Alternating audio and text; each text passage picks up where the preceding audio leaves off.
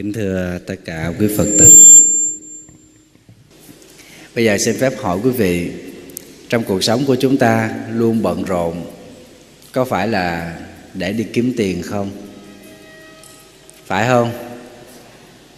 Trung quy chỉ đi kiếm tiền Mình học trường này, học trường kia Cũng mục đích mình là học xong, Đi làm để kiếm tiền, Giúp cho gia đình, Giúp cho mình ổn định cuộc sống thầy à, đoán là trong đây 90% hơn 90% các vị là đang đi kiếm tiền. Thì các vị thấy khi mình đã kiếm được tiền rồi mình có hạnh phúc chưa? Có hạnh phúc chưa? Thầy mời con. Con à, đang đi làm phải không? Dạ đúng rồi ạ. dạ con đi làm được mấy năm rồi? Dạ con cầm cầm đó.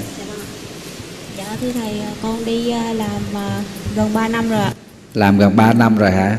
Con có thể cho thầy và đạo tràng biết con à, đi làm công việc gì không? Dạ con làm trong một công ty dược ở trong thành phố Hồ Chí Minh và con ra đây con công tác hồi tháng à, 3 năm rồi ạ. Tức là con đã biết thế nào là cách đi kiếm tiền rồi phải không? Ừ. Con trả lời cho thầy xem.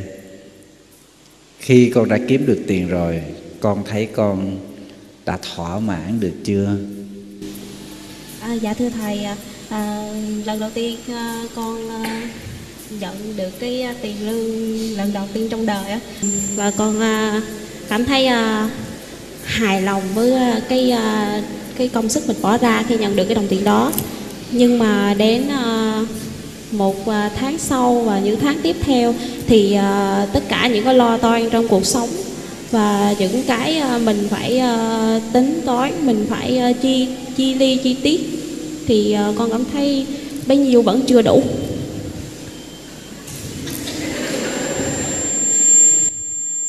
Rồi bây giờ trong lòng của con là con mong muốn cuộc sống của con sắp tới như thế nào thì con mới hài lòng?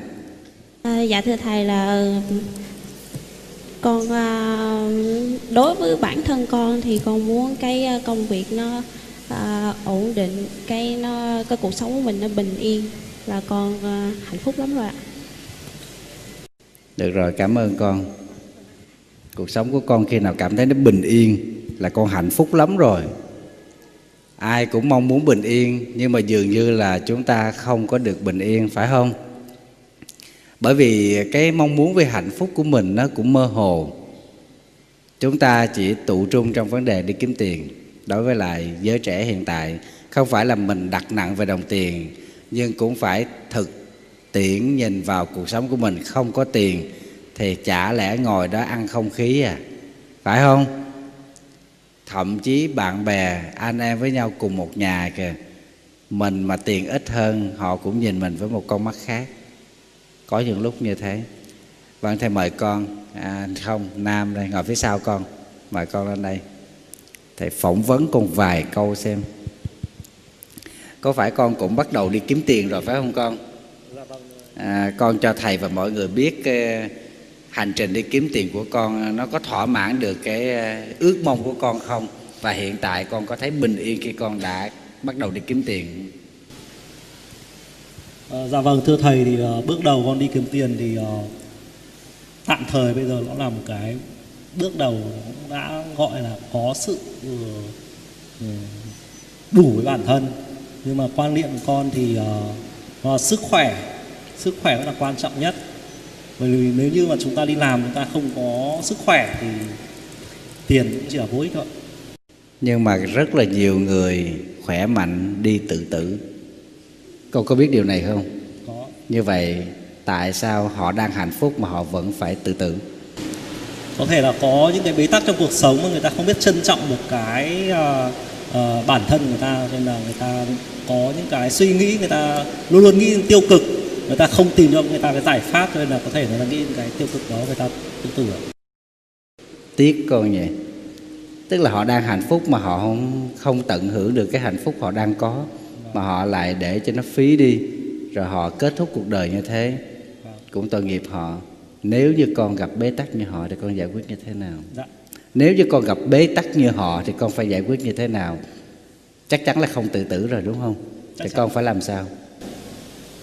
Ờ, nói chung là trong cuộc sống nếu như ờ, một vấn đề gì có xảy ra luôn luôn có hai cách để mình suy nghĩ. Một có thể là mình nghĩ tiêu cực hai là mình nghĩ tích cực. Nếu như mình nghĩ cái sự việc đó tích cực thì mình sẽ đi đến một cái hướng giải quyết nó tích cực hơn và mình sẽ có giải pháp với cuộc sống. Không nhất thiết là phải như vậy.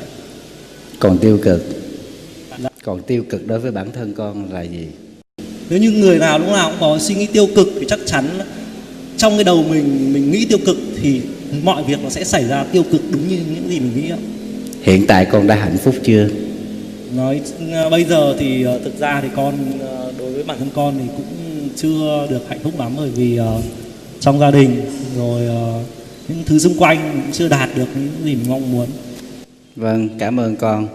Và nói đây là một câu trả lời rất là chính xác tức là không như mong muốn có nghĩa là không hạnh phúc. Được rồi cảm ơn con. Kính thưa cùng tất cả quý phật tử à, vừa rồi thì thầy khảo sát ý kiến của hai bạn trẻ một người từ ở miền nam lặn lội ra ngoài bắc để đi kiếm tiền phải nói là một hành trình đi kiếm tiền nó khá xa.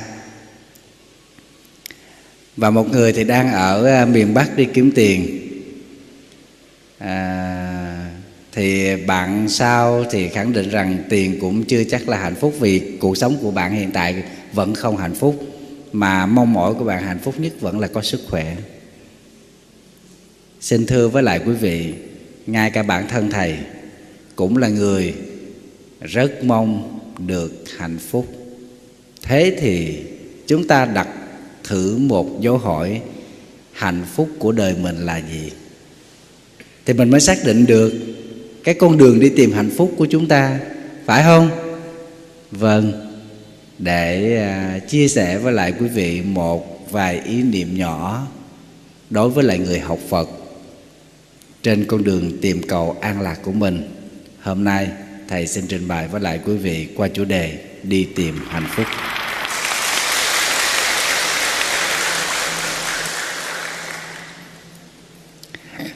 Thầy đã từng hỏi các ờ, bác phật tử lớn tuổi câu hỏi này. Ta hỏi ờ, một cách khác hơn. Ta hỏi là, bác ờ, hiện tại bây giờ bác có bình an không? Mấy đứa con biết 90% các bác Phật tử lớn tuổi đều trả lời không bình an. Ta hỏi vì sao? Thì đa phần những người lớn tuổi phải chịu sự biến chuyển của vô thường sanh diệt cho nên tất cả đều có bệnh và các bác phật tử đó nói cái khổ lớn nhất hiện tại là bị bệnh hoạn.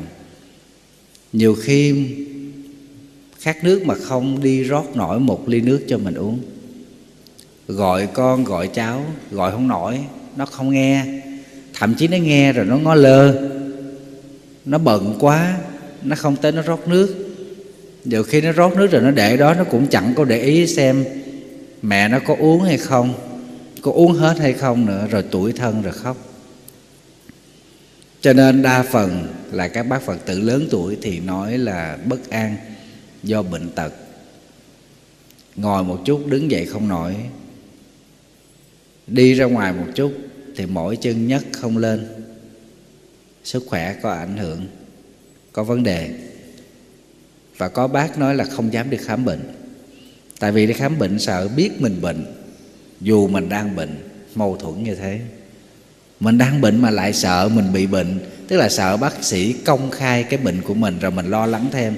Thầy nói, bác, không nghe bác sĩ góp ý cho bác về sức khỏe thì bác cũng phải bệnh và chắc chắn rồi bác cũng sẽ bệnh nhiều hơn.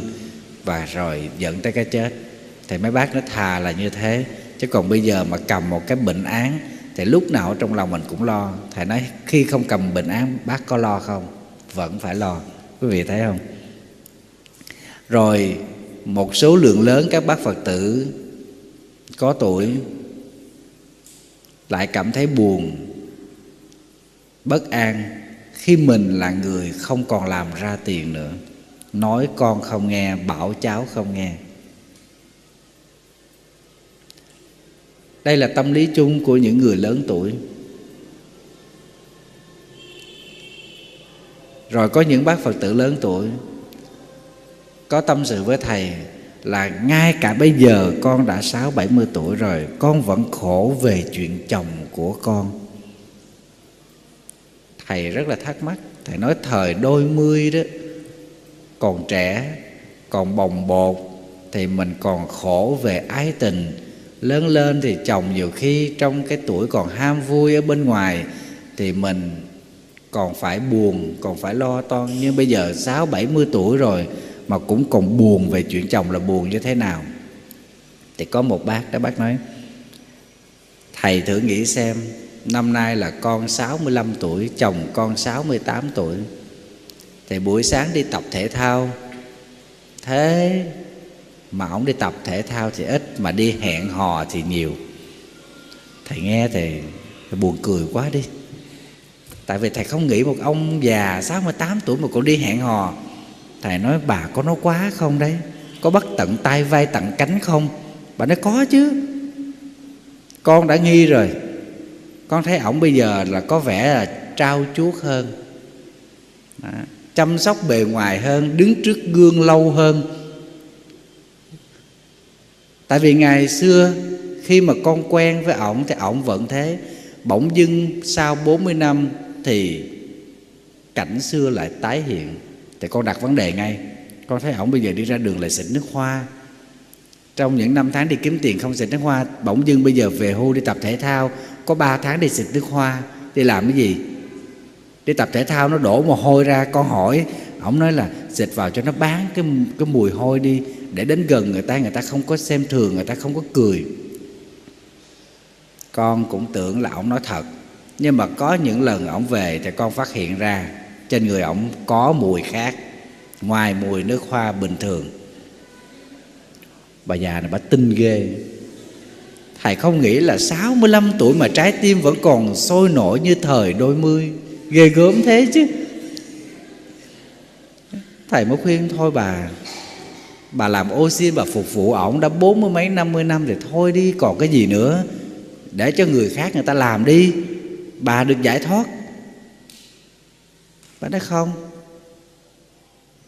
Không thể chấp nhận kiểu như thế được. Sống cho đàng hoàng, Sống cho nghiêm túc.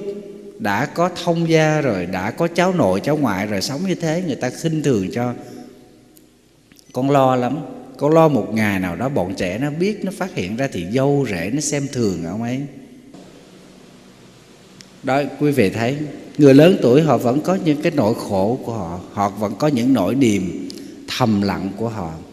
Cho nên hạnh phúc dường như nó là một thứ gì mong manh Và nó trong cuộc sống mình chẳng khác gì một cái trò đùa.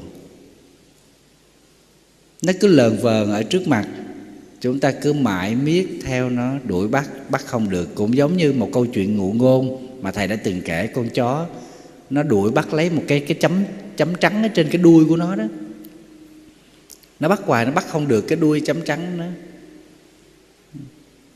thì con chó mẹ, tại vì nó hỏi hạnh phúc là gì, con chó mẹ chỉ chỉ cho con chó con đó là cái chấm trắng hay sao đuôi, nó đuổi, nó bắt hoài không được, nó mệt, nó nằm thừ ra. Mẹ nói đấy, hạnh phúc là đấy. Hạnh phúc nó ngay trước mặt đấy. Mà mình bắt không được, mình nắm không được. Cái bắt không được, cái nắm không được, thực sự nó mới được gọi là hạnh phúc. Phải không các vị?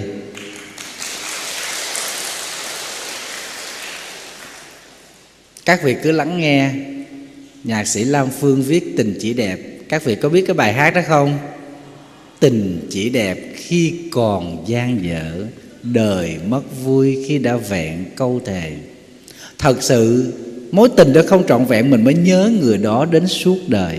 Còn đã thành rồi về thì mình thấy nó giống như một con chằn mình phát hiện ra mình trao duyên nhầm nữ tặc. Hết đẹp trước đây chưa sống chung mình thấy nó đẹp quá nó dễ thương quá nó ngọt ngào quá phải không? Đấy bây giờ về mới phát hiện ra nó dữ quá. Và ngược lại cũng thế khi chưa nên vợ nên chồng mình thấy ảnh lịch lãm quá quá là xứng đáng một cái một cái người đàn ông cho mình nương tựa khi về mình mới biết ông này ở bẩn ở dơ.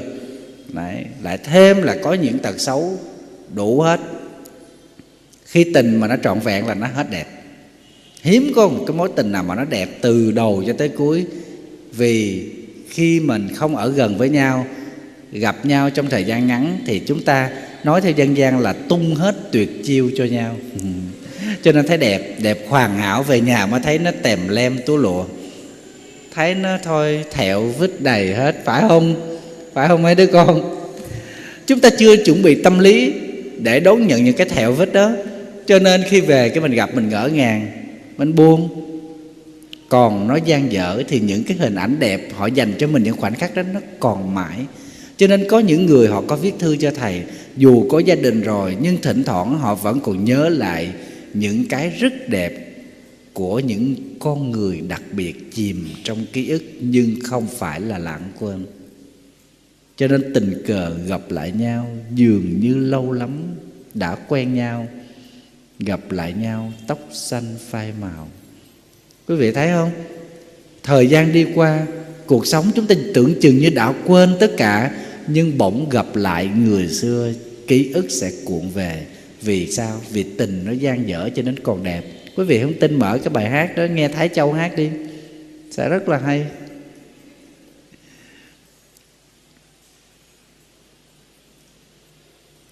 Thưa quý vị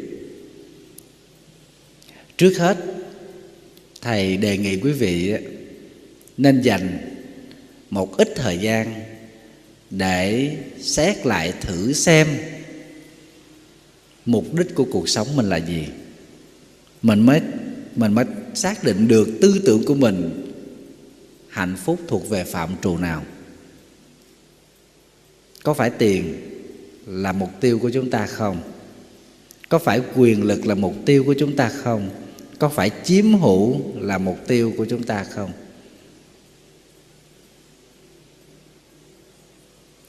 Khi mình xác định được mục đích của mình mình mới thấy được nhu cầu của con người. Như chúng ta đang đau ốm, thì chúng ta sẽ thấy sức khỏe nó hạnh phúc đến dường nào.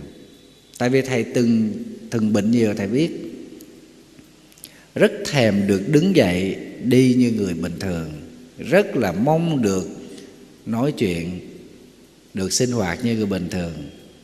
Mà khi thầy còn trẻ mà thầy đã bệnh, thầy thấy nó bất hạnh như thế, huống chi là người lớn tuổi. Cho nên đối với người bệnh thì hạnh phúc của họ là sức khỏe. Giống như một cái bạn trai hồi nãy nói đó, bạn nói có sức khỏe là hạnh phúc nhất nhưng mà tại sao những người có sức khỏe, họ rất khỏe? Họ lại đốt sức khỏe của họ. Họ lại giết chết tuổi trẻ của họ. Có nhiều người có sức khỏe, họ lại lao đầu vào hộp đêm. Họ sử dụng những cái chất gây nghiện. Họ giết chết cả tuổi thanh xuân của mình. Họ phung phí đi tuổi trẻ. Trong khi có những người họ cùng kiệt ở trên giường bệnh, họ vẫn muốn làm những cái điều tốt đẹp cho cuộc đời. Những người họ sắp chết, họ vẫn lao vào cuộc đời để họ gây dựng niềm tin cho người khác. Ngược lại là có những con người đốt tuổi thanh xuân của mình. Cho nên quý vị thấy không? Ngay cả quan điểm của mình về sức khỏe là hạnh phúc cũng chưa chắc. Nó là mức tuyệt đối. Cho nên hạnh phúc là tùy theo nhu cầu. Căn nhà của mình, nó sắp sập, không có tiền để sửa sang lại, thì hạnh phúc của mình là làm sao để sửa căn nhà lại? Quý vị thấy không? Như bây giờ học sinh, ví dụ như nó học kém cái môn ngoại ngữ, hạnh phúc của nó là làm sao đừng gặp mặt cô giáo dạy ngoại ngữ. Phải không con? Mấy đứa con từng là học sinh ấy, mình học dở môn nào mình gặp mặt thầy cô đó mình ghét vô cùng. Mình không muốn gặp mặt cho nên hạnh phúc nhất là tới giờ đó nghe tin rằng cô giáo dạy môn đó bị ốm, nghỉ. Cũng hạnh phúc, phải không? Có những thứ hạnh phúc, chúng ta phát hiện ra sau những sai lầm. Phải chi hôm ấy đừng mưa, phải chi hôm ấy đừng đưa em về.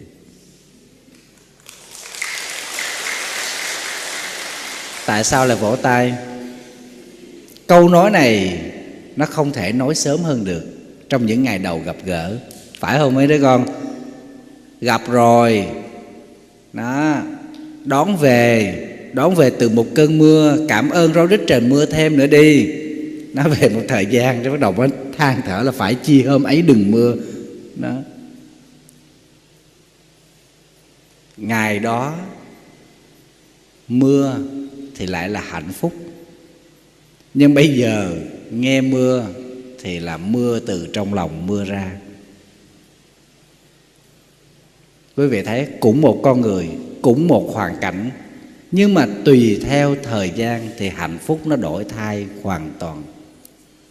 Cũng là một con người mà ngày xưa mình không gặp, mình cảm thấy thương, mình cảm thấy nhớ, mình cảm thấy đau khổ, mình cảm thấy xót xa bằng mọi cách để gặp. Và cũng con người đó sau chừng năm tháng ở cạnh, bây giờ mình gặp mặt nó, mình muốn cắn lưỡi chết. Khổ quá. Cho nên hạnh phúc của mình là làm sao ông biến đi khỏi cuộc đời của tôi làm sao mà bà đừng để cho tôi gặp mặt bà nữa. Quý vị thấy không? Cũng một con người, cũng một hoàn cảnh sống và cũng một đối tượng, nhưng mà hạnh phúc nó lại thay đổi. Như thế thì quý vị xác định lại xem hạnh phúc của mình hiện tại là gì. Không có gì cố định là hạnh phúc hết.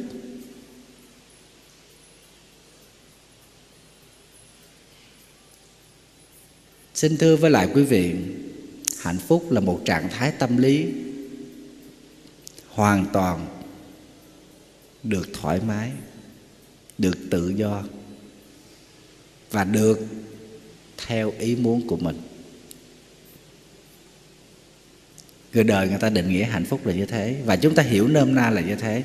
Nhưng đối với người học phật của chúng ta, hạnh phúc không phải chỉ được thoải mái cho cá nhân mình vì có những thứ thoải mái cho cá nhân mình nhưng làm tan nát trái tim của người khác, thì hạnh phúc này chỉ là hạnh phúc giả tạm của kẻ tử tù được tuyên án chung thân.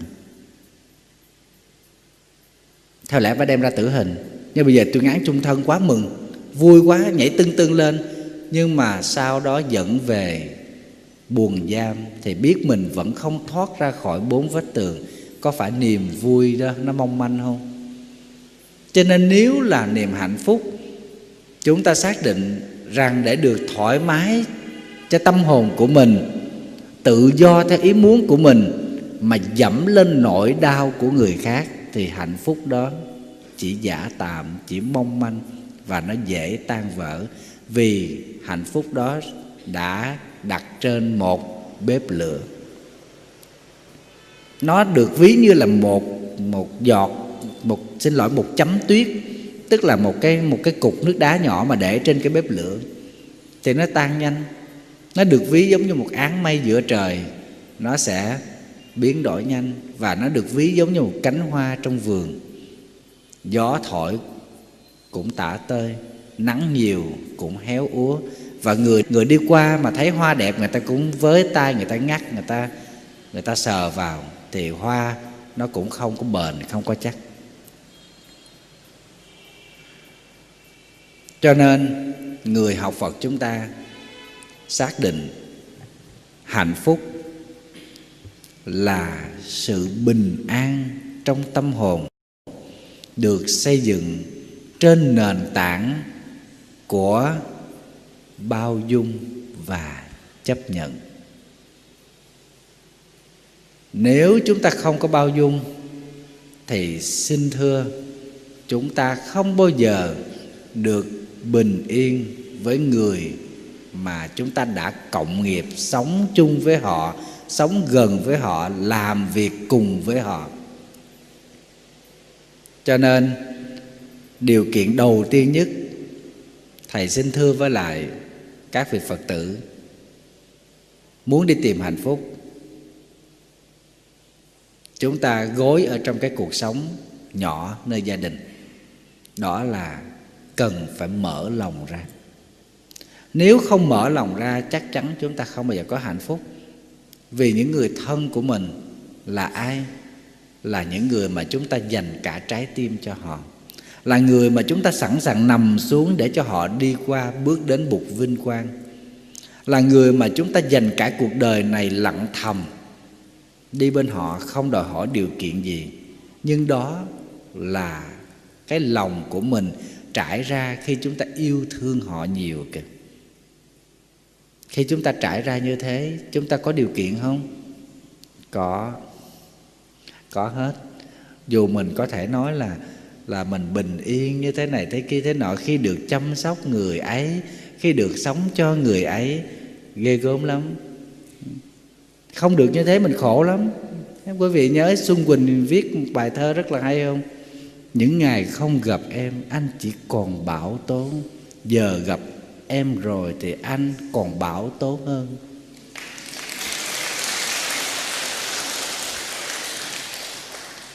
Ngày xưa gặp thì nó khác, bây giờ gặp là nó khác.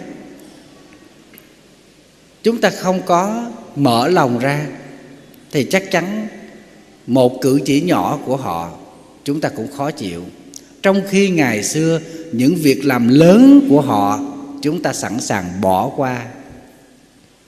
Chúng ta không để ý, vì ngày đó là ngày mà mình mình sống với cái kiểu là thuyền và biển mà. Đó. còn bây giờ không phải thuyền và biển nữa. Chúng ta sống với kiểu khác. Cho nên, mình sẽ đau khổ nhiều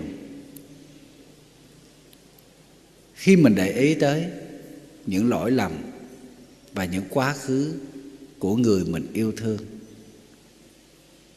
ai cũng có một quá khứ hết. Và tâm lý chung của mình là mình không muốn khơi lại cái quá khứ đó. Cho nên nhất là các cô phải tâm lý một chút, đừng bao giờ khơi lại quá khứ của người mình yêu thương. Đàn ông ta tự ái lắm, nhắc đi nhắc lại chuyện đó rồi phải buộc người ta phải chấp nhận. Trong khi người ta không phải người ta muốn xóa bỏ, mà người ta muốn cúi qua. Người ta không muốn nhắc lại nhắc lại người ta quê lắm. Bản thân các vị cũng thế, đúng không? Giống như một cái vết thương vậy đó, chúng ta phải phải giữ kỹ. Chúng ta không khéo khơi lại, nó sẽ chảy máu. Mình đừng có nhắc lại những điều đó. Để mình gọi là mình ở thế thượng phong, nắm được cái điểm yếu của chồng mình, của người thân mình. Rồi ngay lúc đó mình tha hồ, mình sát phạt, xin thưa rất dễ bị phản tác dụng. Sẽ có những người người ta liều. Tôi như thế đó. Thì lúc đó mình giải quyết như thế nào? Tại vì có nhiều phật tử viết thư cho thầy. Cứ nũng nịu, nũng na đó, rồi cứ trách móc, bắt chồng phải xin lỗi, đụng chuyện, phải nhắc lại nhắc lại cái quá khứ lỗi lầm của anh ấy. Cho tới một lúc anh ấy không chịu nổi nữa, anh nói tôi như thế đó cô đã chọn lầm người rồi. Thế là cô này biết mình sai lầm, muộn màng. Khi mà đã liên tục va chạm vào cái sự tự ái của người đàn ông, và khi họ tự ái nổi lên, họ vẫn yêu thương mình, nhưng mà họ sẽ không có vượt qua được. Hai người thương yêu nhau vô cùng, nhưng mà rồi cuối cùng ở hai đầu nỗi nhớ. Cứ như thế đó. Không nói chuyện với nhau dù rất là thương nhau chỉ viết tin nhắn rồi chỉ nói rồi, rồi dần dần những tin nhắn đó nó thưa dần rồi nó nhạt dần. Rồi thôi đi vào bế tắc đi vào ngõ cụt dù rất là thương nhau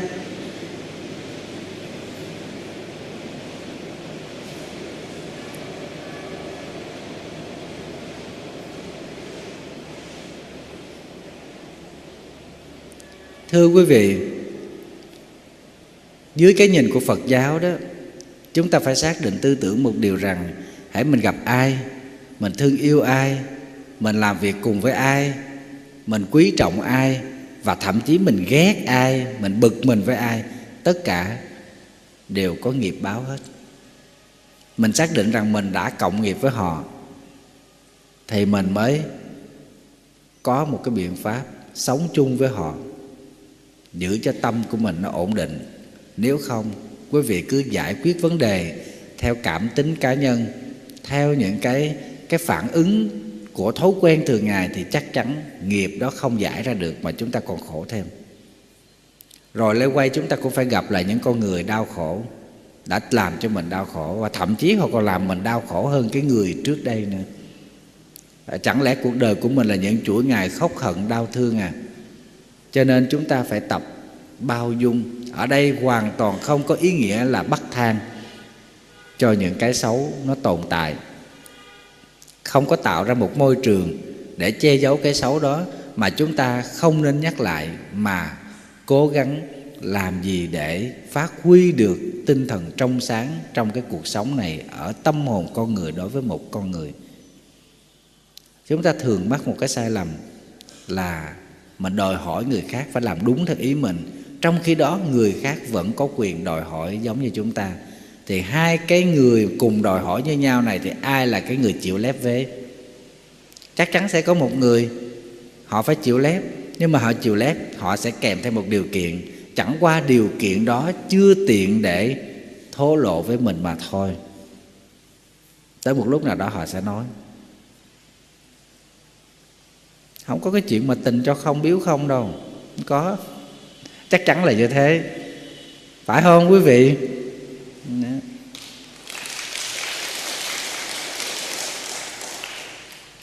Quý vị thử nghĩ xem. Đối với một người phụ nữ là giáo viên, chồng cũng là giáo viên, nhưng mà khi sự phát hiện của họ nó muộn màng quá và cái giá phải trả quá đắt cho cái chuyện tình một đêm của người chồng đi công tác xa, làm cho cả gia đình tan nát. Và người vợ không có đủ bình tĩnh, là giáo viên mà không đủ bình tĩnh. Khi nửa đêm có một cuộc điện thoại gọi thẳng vào trong gia đình, gọi thẳng vào điện thoại cho chồng của cô này, và cô này bắt máy lên thì bên kia đầu dây có một người phụ nữ báo rằng cổ đã có thai. Với anh này thì tâm lý của người vợ khi nghe một người phụ nữ khác báo có thai với chồng mình thì tâm lý người đó như thế nào? Quý vị nghĩ xem cái cái đau khổ đó đến mức nào?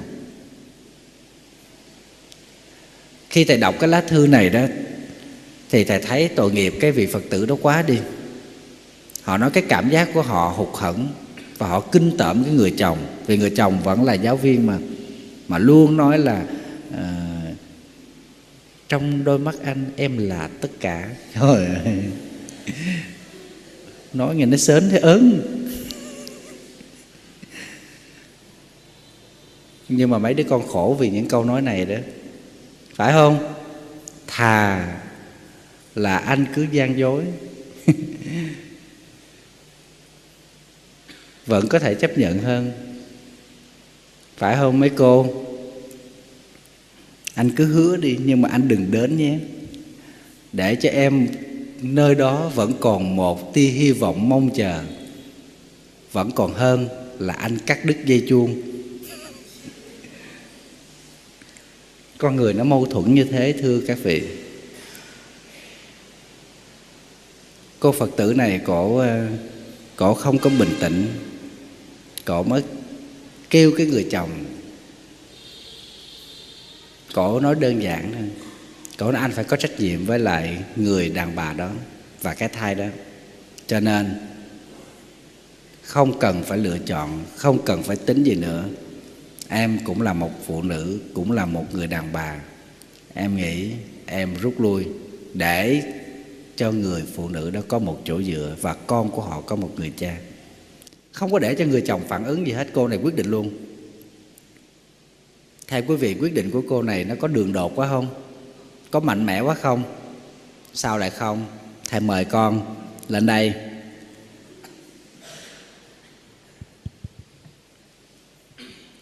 Theo con thì quyết định của cái người phụ nữ này thì nó đúng hay là nó sai và vì sao?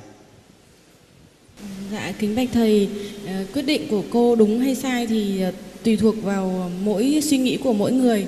Ờ, nhưng với cá nhân con thì con ủng hộ quyết định này nhưng mà rồi con cái thì sao con? Dạ bạch kính bạch thầy, con nghĩ là à, đối với con cái thì bố mẹ nếu ở bên nhau mà sống với nhau gọi là theo cái trách nhiệm thôi chứ không có tình cảm gì và à, con nghĩ là không nên đầu độc con cái bằng cách giả tạo như thế ạ. nhưng mà anh ấy chỉ sai lầm có một lần thôi nên cho cơ hội chứ. Áo dơ thì phải giật giặt lại chứ trời. Ông bà người ta nói là chân mình lỡ đạp thì đi rửa chứ chẳng lẽ đi chặt phải không Dạ kính bạch thầy, con thì à, với quan niệm cá nhân của con thì à, con không bao giờ chấp nhận là làm việc gì đấy mà để lại hậu quả nghiêm trọng thì phải tự chịu trách nhiệm ạ. con sai lầm rồi như thế sẽ có những người khéo léo để không để lại hậu quả thì con còn đau khổ hơn nữa Dạ kính bạch thầy, à, người ta vẫn bảo là mắt không nhìn thấy thì tim không đau. Nếu như người đấy khéo che giấu thì con nghĩ là không bao giờ phải ngồi ờ, mình phải ngồi ở nhà để ờ, suy nghĩ xem là giờ này họ đang đi với ai và đi làm gì ạ. Vâng, nếu như mà họ khéo léo thì có nghĩa là ờ, họ sẽ không bao giờ để cho mình phải có những phút ờ, nghĩ ngợi như thế. Còn con nghĩ là nếu mà để bản thân mà để cho vợ phải có những lúc nghĩ ngợi như thế thì người đấy như thầy nói là vẫn chưa đủ khéo léo ạ để lừa vợ ạ. thôi được rồi cảm ơn con thầy thấy con là quá mạnh mẽ đi bây giờ thầy xin mời một ý kiến khác giờ xin mời một ý kiến khác nha. À, mời à, một phật tử ở phía sau ngồi phía sau bìa ở bên đây.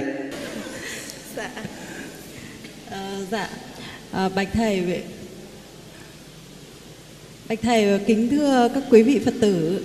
À, nếu như đặt địa vị con mà ở trong cái trường hợp này thì thực ra thì lúc bấy giờ cũng rất là bối rối cũng chưa biết là là mình sẽ xử trí như thế nào. Nhưng mà thật tâm có thể nói ra đây thì cũng không ai tin nhưng mà thực tâm thì ừ, nghĩ cho cùng thì người ta cũng là phụ nữ. Cũng có thể là trong một giây phút nào đấy người ta dại khờ mà không may chồng mình để lại cho người ta một cái ờ, hậu quả như thế thì mình nên vợ chồng nên tìm cách bàn bạc để có thể là giúp đỡ hoặc có thể để người ta sinh đứa con đấy. Mình nuôi cũng được không sao cả. Thực sự nói ra thì ờ, ở trong hội trường này sẽ có người là sẽ không tin nhưng mà nếu như đặt địa vị ờ, con mà mà rơi vào trong cái trường hợp đấy thì con sẽ nghĩ là như thế nhưng mà nếu con là cái người phụ nữ mà thứ hai đó con có đồng ý sinh con cho họ nuôi không Dạ không, bởi vì là con nghĩ là nếu như mà con mà là người phụ nữ thứ hai đấy thì thực ra cũng phải nảy sinh tình cảm với lại cái anh chàng kia thì mới để lại được cái hậu quả như thế ạ. Chứ còn nếu như mà khi mà đã không có nảy sinh tình cảm với người ta thì đương nhiên là sẽ không để lại cái hậu quả. không thầy chỉ hỏi con có đồng ý sinh con cho người ta nuôi không? Theo ý kiến của Tất con. nhiên là nếu như mà con đặt trong địa vị con mà trong cái trường hợp đấy thì con sẽ đồng ý. Bởi vì con có tình cảm với người ta thì con sẽ mới để ra cái hậu quả như thế ạ. xin lỗi con đã sinh con cái chưa? Dạ con thì có hai cháu rồi ạ. Cháu con có con rồi mà con dám giao con cho người ta con không nghe câu mấy đời bánh đúc có xương mấy đời mẹ ghẻ mà thương con chồng à cái Con kiểu đó cũng là mẹ ghẻ con chồng đó nha con Dạ, con có nhưng mà con sẽ nghĩ rằng là tất cả thì trong thế gian này thì sẽ không ai là 100% người sẽ có một cái cái tình cảm nó như thế ạ. Bởi vì là ờ, tất nhiên là sẽ có những người là người ta gì ghẻ người ta không thương con chồng nhưng cũng có thể tất cả thì theo bản thân con nghĩ là chỉ xuất phát từ cái lòng thương, từ tình thương và cái tình cảm của mình. Ờ, xin phép thầy ở đây thì con cũng nghĩ là cũng như cái kiểu câu ca các cụ đã ví đấy ạ. Có thể con nói hơi xa một chút nhưng mà con nghĩ là ví dụ như trong chuyện tình cảm ờ, trong gia đình thôi. Cái mẹ chồng mà không thương nàng dâu thì nàng dâu cũng không bao giờ thương mẹ chồng. Mà mẹ vợ hay bố mẹ vợ cũng thế thôi không thương con rể mà lúc nào cũng nghĩ con rể là khách thì chắc chắn cái người con rể suốt đời sẽ là khách. Nhưng khi đã thương yêu con cái trong gia đình ấy, thì con nghĩ là con nào cũng là con dâu cũng là con và rể cũng là con thì con chỉ nghĩ như thế và trộm nghĩ là là như thế thôi ạ. Còn mà con tin rằng sau này con sẽ sống trong gia đình con con rồi, thôi, cảm ơn con. Tại vì tâm hồn của con nó nó quá là thánh thiện, nó quá là trong sáng đi. Quý vị biết, cái người phật tử đã viết thư kể như thế, thầy chỉ đọc cái đoạn đầu thì kể lại cho các vị nghe thôi, chưa kể tới đoạn sau đâu vì đoạn sau nó còn khốc liệt hơn đoạn trước sau khi quyết định này. Cổ không cho chồng cổ nói bất kỳ một tiếng nào vì anh ấy là người có lỗi. Không cho một cơ hội và quyết định chia tay. Và cô đã tự làm đơn cô ký, không cần anh đó ký. Cổ tự động dọn đồ ra khỏi nhà và một đứa con. Để rồi đêm đêm ôm con khóc nhớ thương chồng. Và cổ mạnh mẽ tới mức là cổ bảo vệ cái quyết định của cổ. Dù rất thương chồng nhưng không cho chồng cơ hội. Thầy nói, tại sao con phải làm như thế để con đau khổ? Nhìn đứa con con lại càng thương chồng hơn, lại càng nhớ chồng hơn. Chồng có một chút sai lầm thì mình tìm một giải pháp nào đó để hòa giải hay là làm sao? Thì cổ nói, con là phụ nữ, con biết. Có con, có cái rồi, đương nhiên phải thương cái người đàn ông đó mà bây giờ để cho người ta phải đau khổ là không được, thôi con cứ chấp nhận thương đau. Thầy thấy đúng là lòng của bồ tát. Quý vị thấy, thật sự cuộc sống này nó không dễ dàng để cho chúng ta tìm được hai chữ bình an. Khi thầy đọc lá thư đó, thầy thấy người phụ nữ này đúng là họ mâu thuẫn vô cùng và chúng ta có những khi cũng mâu thuẫn trước những quyết định của mình. Và mình cũng không biết nó quyết định đúng hay quyết định sai, chỉ biết bảo vệ ý kiến cá nhân của mình mà lỡ rồi, cho nên bây giờ cứ chấp theo cái quan điểm đó và không thay đổi, thì càng ngày cái mối gút đó càng chặt thêm và chúng ta không có lối thoát. Thầy nghĩ nếu mà thương chồng thì chúng ta tha thứ thôi, làm sao để mình cải thiện cái cuộc sống đó, để cho chồng đừng có sai lầm thêm một lần nữa và từ từ rồi chúng ta cũng sẽ giải quyết được. Giải quyết được hết. Có thể là bao dung giống như cô đó rước luôn người mẹ ấy về. Phải không con? Con có đồng ý không? Trời có à. Thầy đảm bảo con tu con sẽ chắc chắn mau thành phật lắm.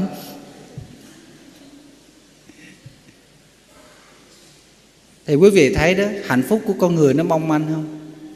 Khi mình không bao dung được thì sự việc nhỏ nó sẽ thành việc lớn.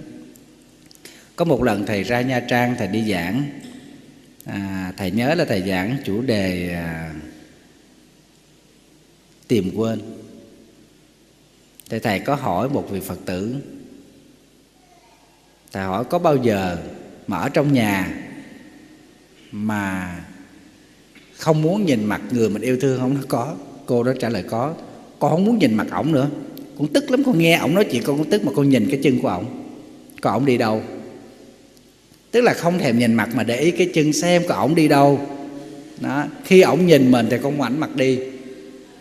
Để cho ổng biết là con không thèm, con không cần. Nhưng mà ổng vừa quay lưng đi thì con theo dõi có ổng đi đâu.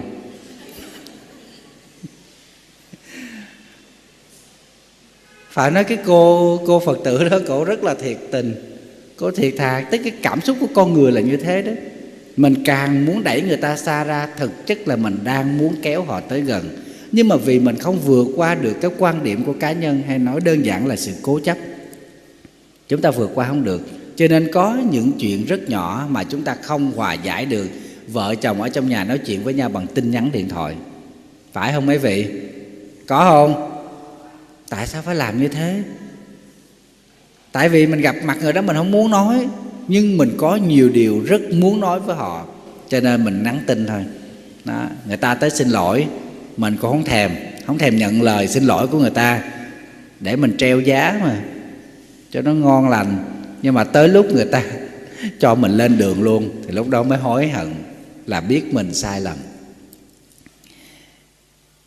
Ở đây thầy muốn thưa với lại quý vị một điều, để có thể thực hiện được sự bao dung, mở lòng ra, chỉ có một cách là mình chấp nhận cuộc sống tương đối. Đời không có gì hoàn hảo, không có gì là tuyệt đối cả, thưa các vị. Thì chúng ta mới có thể mở lòng. Chứ nếu không là chúng ta không thể nào tìm được sự bình yên ở trong cái cuộc sống này. Có một bà mẹ nọ bà luôn khó chịu với cái sự mà cằn nhằn của ba đứa con gái. Là tại vì bà lấy một người chồng là thương binh. Mà trong khi ba người con gái này là ba đứa con của bà với cái người chồng đó, nó cứ cằn nhằn mẹ là một khoa khôi mà tại sao mẹ chấp nhận một cái cái đời sống tình cảm kỳ cục như thế, một cái mái ấm gia đình đó nó như thế mẹ chỉ chăm sóc cho người bệnh suốt đời thôi. Con là con không chấp nhận mà bố thì lại là một cái người kỳ cục, tánh tình rất là quái đản. Mẹ chấp nhận được, con không bao giờ chấp nhận được. Và mẹ cũng chỉ gật đầu thôi. Đời nó tương đối mà con. Rồi lần lượt rồi những đứa con nó lớn lên, nó cũng tìm người mà nó tâm hợp ý đồ tức là người mà nó nó yêu thương rồi nó kết thành phu phụ từng đứa con gái. Lớn lên như thế và trải qua thời gian yêu thương và học thành đạt suốt 9 10 năm như thế mới tiến tới hôn nhân. Thì cái cô gái út của cái người mẹ này là cái người chín chắn nhất để chọn người bạn đời của mình. Nhưng mà rồi cuối cùng cả ba người con gái này đều đổ vỡ hạnh phúc hết. Và khi đó trở về, ôm chân mẹ, nhận được sự an ủi của mẹ, xoa đầu, mới nói tội cho con gái của mẹ. Thôi con, chấp nhận cuộc đời tương đối thôi con. Lúc bây giờ, chính những người con này mới hiểu được thế nào là hạnh phúc vì những người này quá cầu toàn ở trong cuộc sống. Khi cầu toàn mà nó không được như ý mình thì mình mình khổ sở, mình bất mãn mình chán nản, mình bực bội. Và như thế, lòng của mình nó đâu có yên. Khi mình thương một người nào đó, có nghĩa rằng có sự đồng cảm. Nhưng mà điều đó không thể xác định rằng họ là bản sao của mình. Không có đâu. Họ hợp với mình ở một góc nào thôi. Có những thứ họ không hợp. Vì họ muốn có được mình, cho nên họ sẵn sàng họ xếp cái không hợp đó lại để cho mình chấp nhận họ. Nhưng mà khi về, sống gần với nhau rồi, họ sẽ bộc lộ cá tính của họ.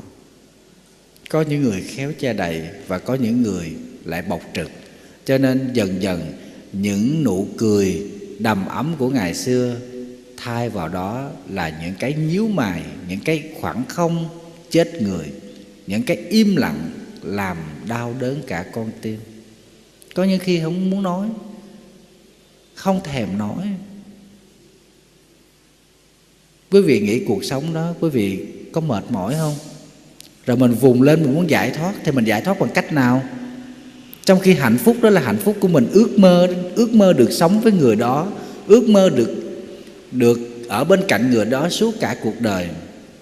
Đó, bây giờ họ hát cho mình nghe. Một khúc hát rất dễ thương, nhưng xé nát con tim.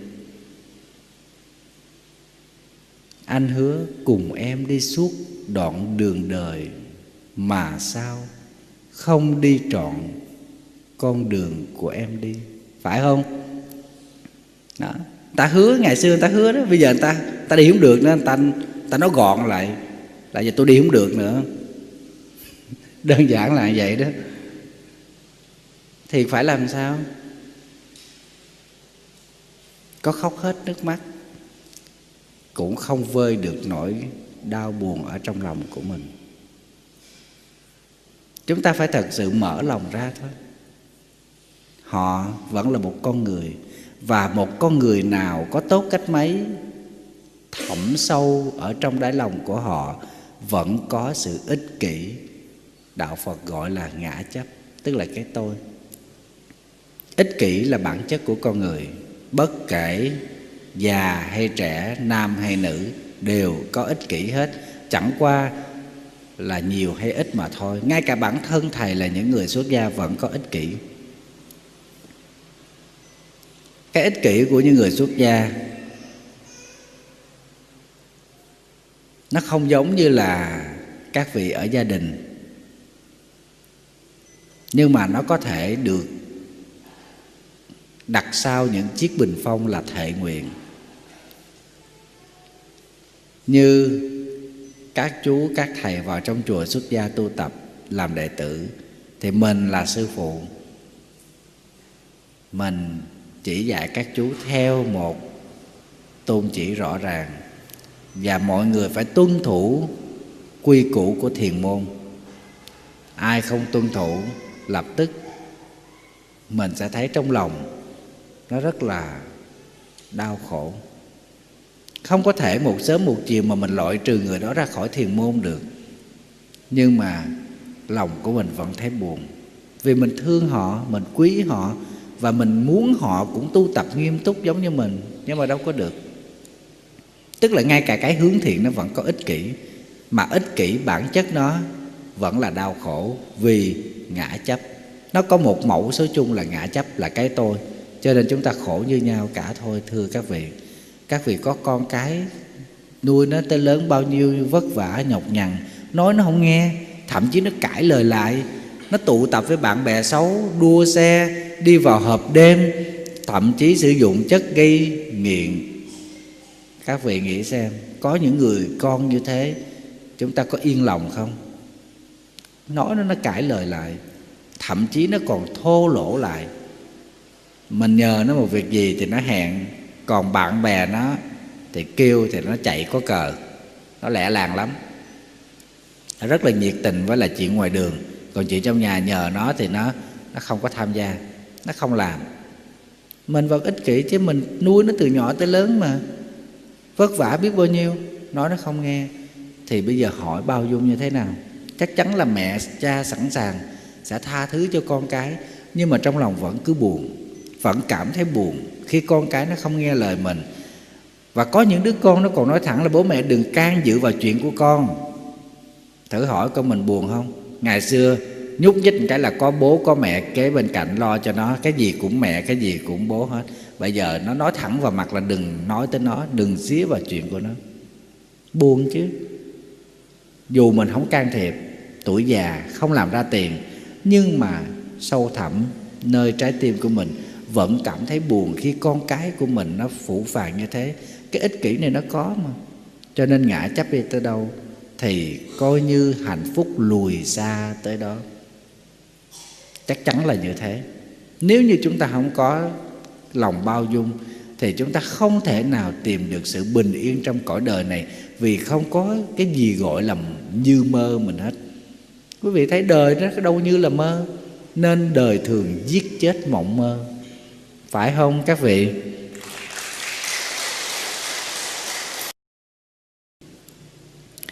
Lúc đức phật còn tại thế, nó có xảy ra một cái câu chuyện rằng bữa nọ có một cái anh chàng đó, ảnh đau khổ vì đứa con của ảnh nó chết. Ảnh chỉ có một đứa con trai duy nhất thôi. Nó chết và ảnh cứ ôm sát đứa con. Anh không chịu buông ra. Và cuối cùng mọi người khuyên anh là nó đã chết rồi. Anh vẫn không chấp nhận sự thật. Và ảnh bị điên loạn. Đi tới đâu ảnh cũng gào thét là, con tôi đâu? Trả lại cho tôi. Và người ta tư vấn cho ảnh là nên đến kỳ viên tinh xá để gặp đức phật. Đức phật sẽ có thể hóa giải được cái nỗi phiền muộn này trong lòng thì ảnh đi tới anh gặp đức phật. Đức phật nhận thấy được anh này đau khổ, cùng tột. Thì đức phật hỏi vì sao anh lại bơ phờ như thế? Thì anh này trả lời là, thưa sa môn cồ đàm.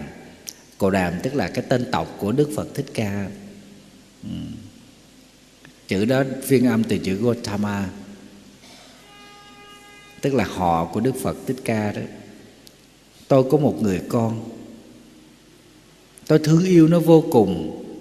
Tôi quý nó còn hơn cả sinh mạng của tôi. Thế mà bây giờ nó lại chết, không nói với tôi một lời nào. Nó bỏ tôi ra đi. Đức phật nói thế đó. Yêu thương là đau khổ. Thì cái ông này mới đập bàn cái rầm chỉ thẳng vào mặt ông nói tầm bậy. Tại sao yêu thương là đau khổ? Không cho đức phật phân trần một lời nào, ông đứng lên ông đi ra. Và ông tuyên bố rằng ông sa môn cồ đàm, tức là đức phật nói tầm bậy, nói yêu thương là đau khổ, thì người ta ai cũng thấy đức phật nói nó vô lý. Tại vì tình yêu thương nó là một cái thứ gì đó rất là ngọt ngào, mình không thể nói được. Nhưng mình đến gần cái người mình yêu thương quý vị, cảm thấy nó bình yên không? Bình yên không quý vị? Có, chắc không? Chắc đến gần mình yêu thương mình, cái người mình yêu thương mình bình yên không?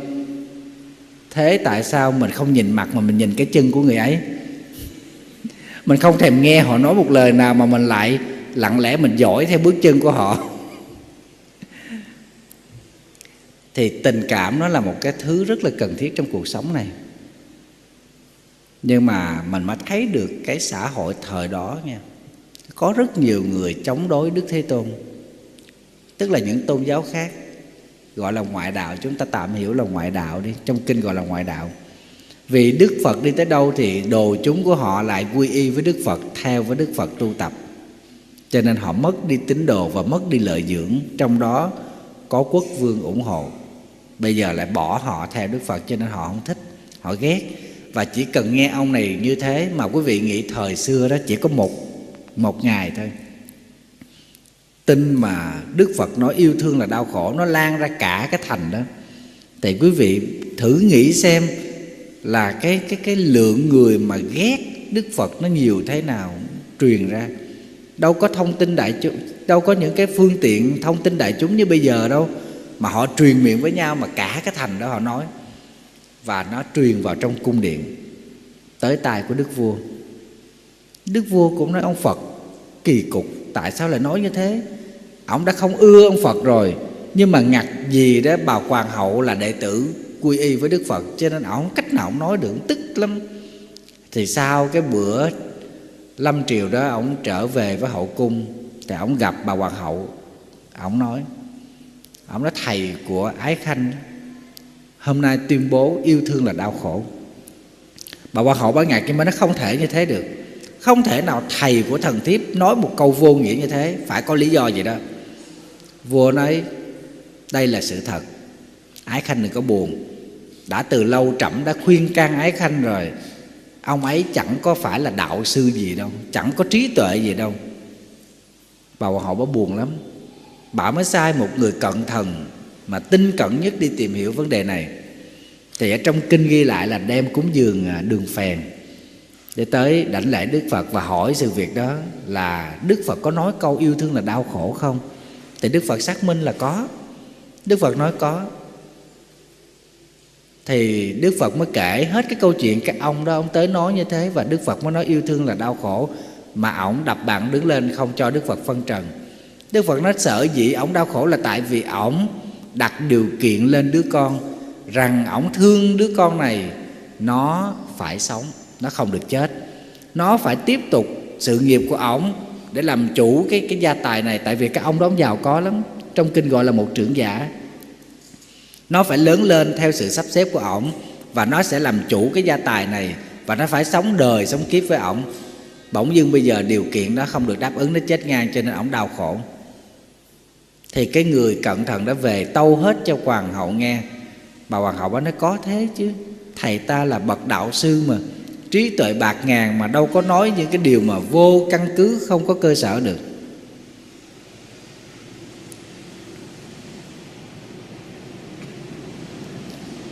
Thì à, hình như chùa ở đây chắc cũng quen quen với lại cái âm thanh tiếng xe với lại tiếng còi tàu đêm. Đêm ngày vậy nó cũng hú cũng ré hết để nói thêm cho quý vị, thượng tọa trụ trì. Ở đây nó có một ngôi chùa ở trong thành phố Hồ Chí Minh, nằm ngay chân chợ Trương Minh Giảng, gần cái chùa Minh Đạo thầy xuất gia xưa, nằm ngay chân cái bờ kinh Nhiêu Lộc. Hồi đó là trung tâm dịch thuật có tới đó, mượn cơ sở đó làm việc 6 tháng mà thầy chịu không nổi. Cái mùi với cái con kinh đó nó xông lên, không chịu nổi. Thì thầy thành thầy trụ trì ở đó đó thầy hỏi, thầy nói sao mà thầy chịu hay? Thầy nói, lâu rồi nó quen, đi đâu cũng nhớ cái mùi này.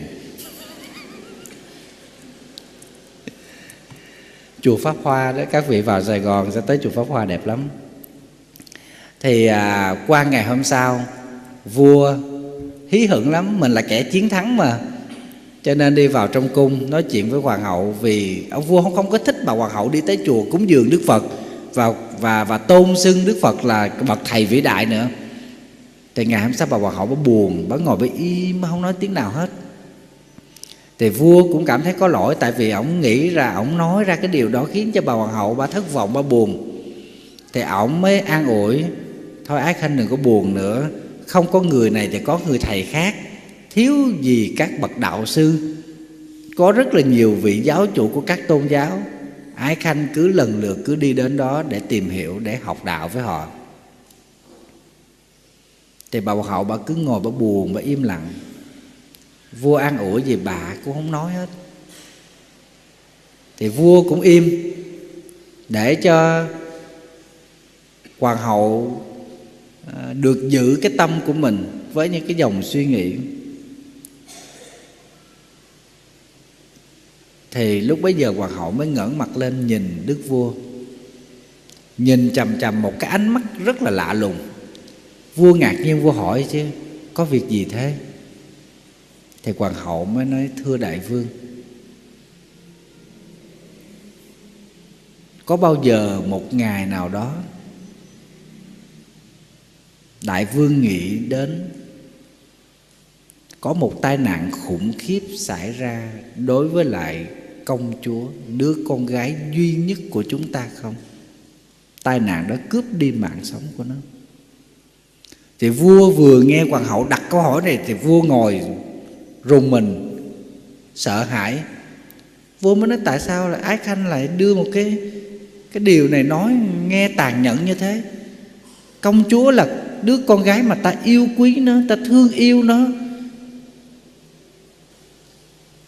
Ta có thể sẵn sàng chết để cho con gái được sống. Tại sao hoàng hậu lại nói những cái điều mà tàn nhẫn khốc liệt như thế đối với ta?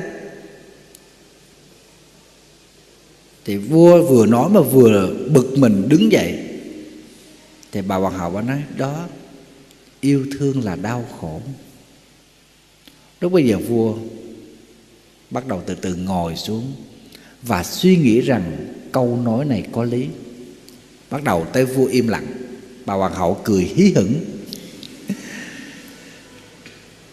Sau một lúc im lặng, vua ngẩng mặt lên, vua nói, ngày mai trẫm sẽ, đích thân đi tới tinh xá kỳ viên để hỏi đạo thầy của ái khanh, để tìm hiểu thế nào mà gọi là yêu thương là đau khổ. Quý vị thấy bà hoàng hậu bà đặt một cái vấn đề ra đúng với lại cái tâm trạng của vua, cho nên vua nhận thấy cái điều này nó nó có lý. Và đúng ngày hôm sau, vua tới tinh xá vua hỏi đức phật và đức phật cũng trình bày y như thế, rằng đau khổ là vì chúng ta đặt điều kiện lên cái đối tượng mà chúng ta thương yêu. Khi điều kiện đó không đáp ứng được, thì lập tức chúng ta là người đau khổ.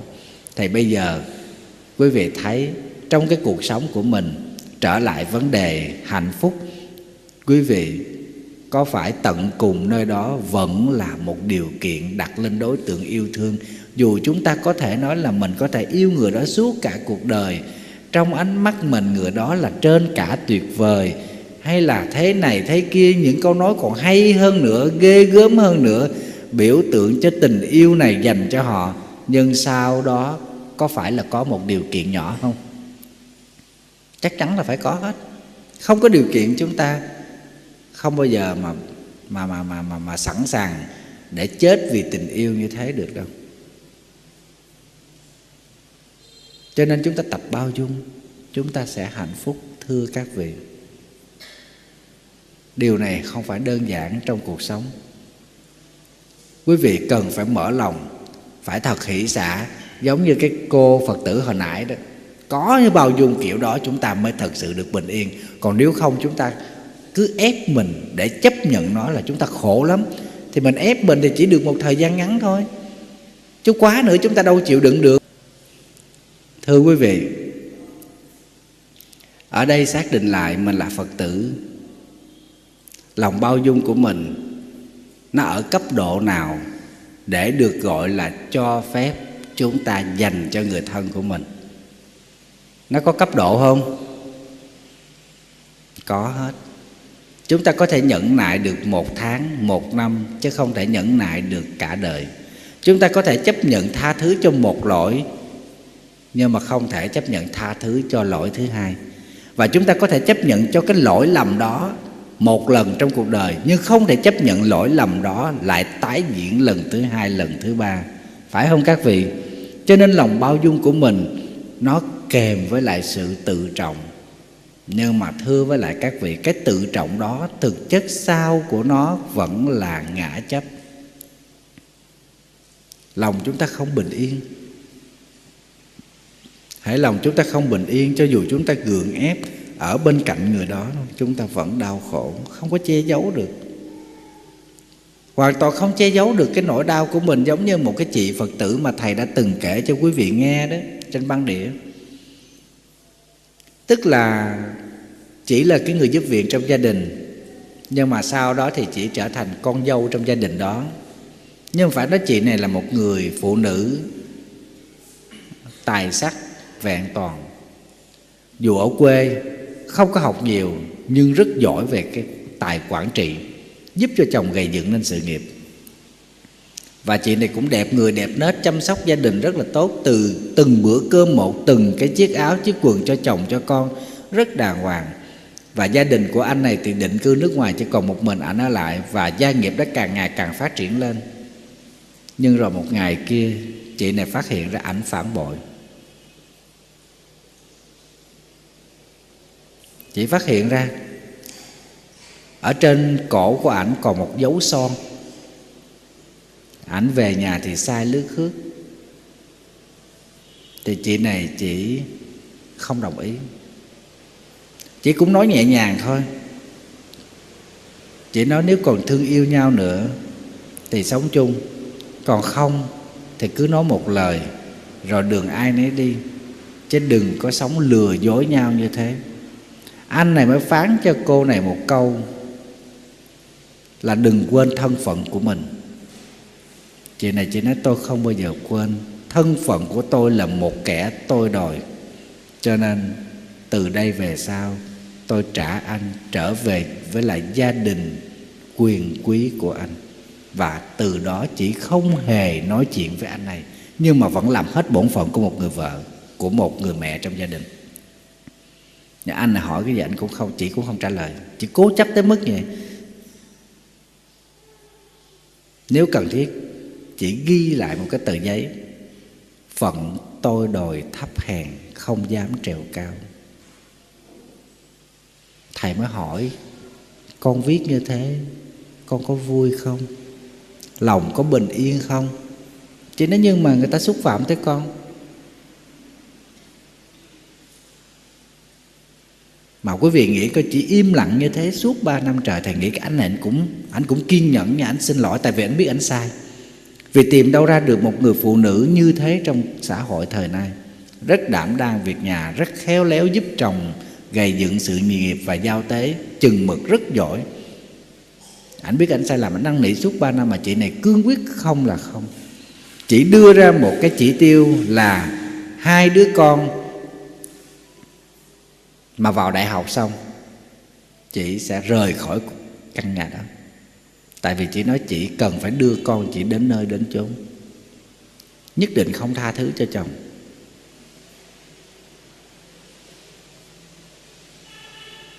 Thầy nói, mình có thể không có chấp nhận cái người đàn ông đó. Họ sai lầm. Nhưng mà mình cũng phải chấp nhận cái lòng tốt của họ ở một khoảng nào đó họ cũng có tốt, chứ không phải họ xấu hết. Nếu vì một cái xấu đó mà mình cho họ xấu hết là không có được. Thì cô này cổ chỉ chỉ nhớ hoài cái lời của cái anh đó trong đầu là, bà đừng có quên thân phận của bà. Cho nên chỉ vướng vào cái câu nói đó và chỉ sống với cái mặc cảm. Cho nên anh này mà nói cái gì làm gì chỉ đều im lặng và chỉ cho rằng chỉ là kẻ to đòi, kẻ ăn người ở mà người miền Nam gọi là ở đợ quý vị biết cái tiếng ở đợ nghe nó nặng nề lắm. Tôi chỉ là một cái con ở đợ mình dùng chữ giúp việc thì nghe nó còn còn còn dễ chấp nhận hơn. Chỉ dùng tôi chỉ là một con ở đợ mà cái con ở đợ tức là nó thấp kém, nó hèn hạ lắm. Thầy nói, anh này thực sự ảnh có sai lầm nhưng mà ảnh cũng cố gắng khắc phục ảnh sống chân tình, ảnh xin lỗi suốt 3 năm, ảnh cũng không bàn, không bè gì hết, vẫn làm ăn. Như thế thì nghĩ cũng quá đủ rồi, nhưng mà cô này vẫn không tha thứ. Thái độ cố chấp như thế sẽ đem tới khổ đau cho mình. Làm sao mà mình giải thoát được? Bây giờ mình niệm phật mà mình cố chấp như thế, thì mình bình yên là không có rồi. Trong lòng của mình luôn giữ lại những cái tâm niệm phiền muộn đó, thì làm sao mình thanh thản được? Cho nên quý vị thấy sự ích kỷ của con người, nó luôn tồn tại ở trong tâm bất kỳ ai. Không có dễ gì mà một sớm một chiều chúng ta tẩy được. Cho nên quý vị thấy khi đến chùa đó, chúng ta gọi là đi đến cái cửa gì? Cửa không, chứ không phải cửa thiền. Cửa thiền thì cũng là một cách nói nôm na, nhưng mà ở đây chính là cửa không. Tức là cái cửa đó, nó không có buồn, cũng không có vui, cũng không có thành công, cũng không có thất bại chúng ta hãy đem một cái tâm hoàn toàn nó rỗng lặng như thế, không vướng một chút gì của bụi đời, phiền não, cấu quế hết, mình mới bước được vào cái cửa không. Thực sự vào cửa không cũng để học cách để làm cho tâm của mình trở thành tâm không. Không ở đây là không vướng, không kẹt, không chấp. Thành công, chúng ta cũng không có quá là vui. Chúng ta thất bại cũng không có quá buồn vì chúng ta biết rằng sau thành công sẽ là thất bại. Trong thất bại, nó có mầm móng của thành công. Cả hai đó tương tác, tương tụ cho nhau. Cho nên chúng ta phải đặt cái tâm của mình là tâm không, mới vào được cửa không. Đó là cái ý niệm mà của người tu thiền muốn gửi cho tất cả những ai muốn đến cửa thiền. Thì trong cuộc đời này có những khoảnh khắc quý vị nên tập tâm không. Thấy nhưng mà không để cái thấy nó vướng trong lòng, thì coi như chúng ta tập được cái không từ nơi thấy. Nghe, nhưng không để những cái lời nói đó nó kẹt lại ở trong tâm của mình, tức là chúng ta đang tập cái tánh không qua phương diện nghe. Khó lắm nha quý vị, không phải dễ đâu, không phải đơn giản đâu. Lòng bao dung của mình, chúng ta nên ôn đi ôn lại và luôn sống với nó liên tục. Chứ đừng có tạm tạm lơi nó đi thì chắc chắn nó sẽ tăng cái ích kỷ lên. Hai cái này tỷ lệ nghịch với nhau. Chỉ có cách đó quý vị mới tạm được gọi là bình yên trong cuộc sống. Ý niệm thứ hai, thầy muốn thưa với lại quý vị, để tìm hạnh phúc trong cuộc sống này, quý vị nên chấp nhận thực tại. Hãy mình chấp nhận được thực tại, chúng ta sẽ bình yên. Không chấp nhận thực tại, chúng ta không có bình yên được ai cũng muốn làm giàu. Ai cũng muốn cải thiện cuộc sống. Thế mà đầu tư ở đâu là bị cục vốn ở đó? Làm cái gì là thất bại đó? Trong khi bạn bè mình, có đứa nó chẳng tài cán chi hết mà nó làm gì, nó cũng được sự giúp đỡ của của gia đình, của người thân, của bạn bè. Rồi mình ngồi mình tuổi thân rồi mình khóc. Rồi bây giờ mình phải làm sao để được bình yên? Nó có cái anh đó, ảnh ảnh đến chùa, ảnh thăm thầy. Ảnh thăm thầy thưa quý vị, cái à, thầy hỏi ảnh thì chứ bây giờ cuộc sống của con nó ổn định chưa? Ảnh nói, thì từ trước tới giờ thì nó ổn định, chứ không có gì hết.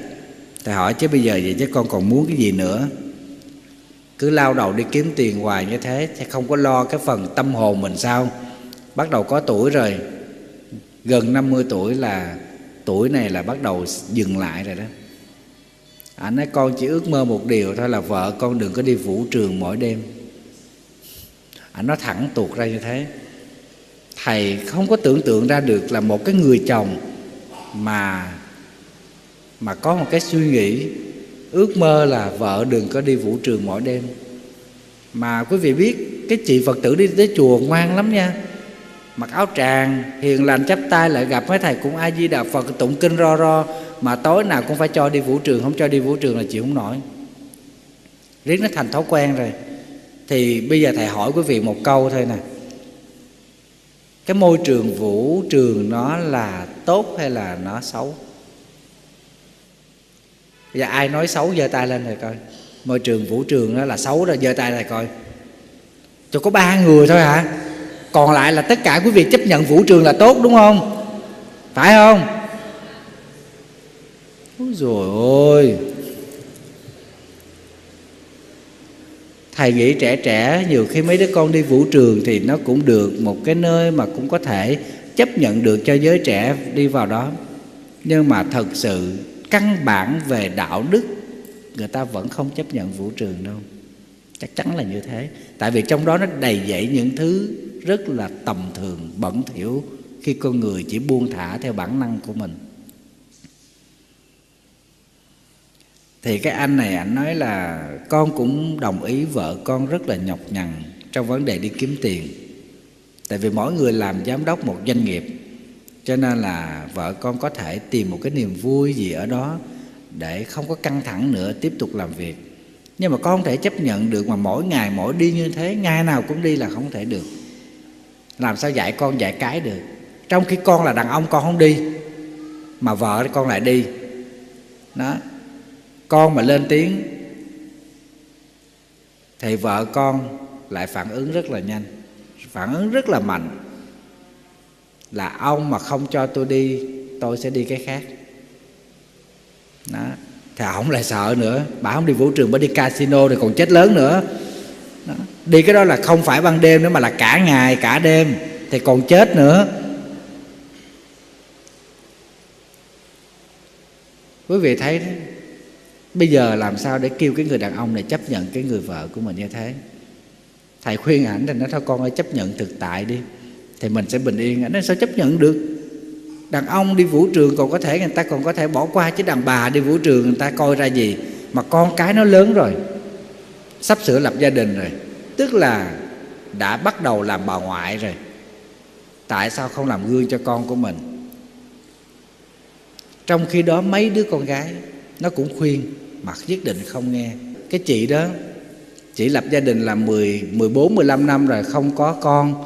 Thì bên chồng là chồng là con trai một cho nên là sức ép ở bên chồng rất là lớn.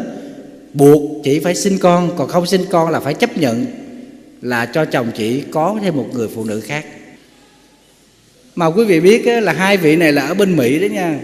Thầy đi qua bên Mỹ, thầy đi tới chỗ chỗ đó là gọi là Bellingham đạo tràng phổ hiền. Nó nằm sát biên giới giữa Mỹ với lại Canada.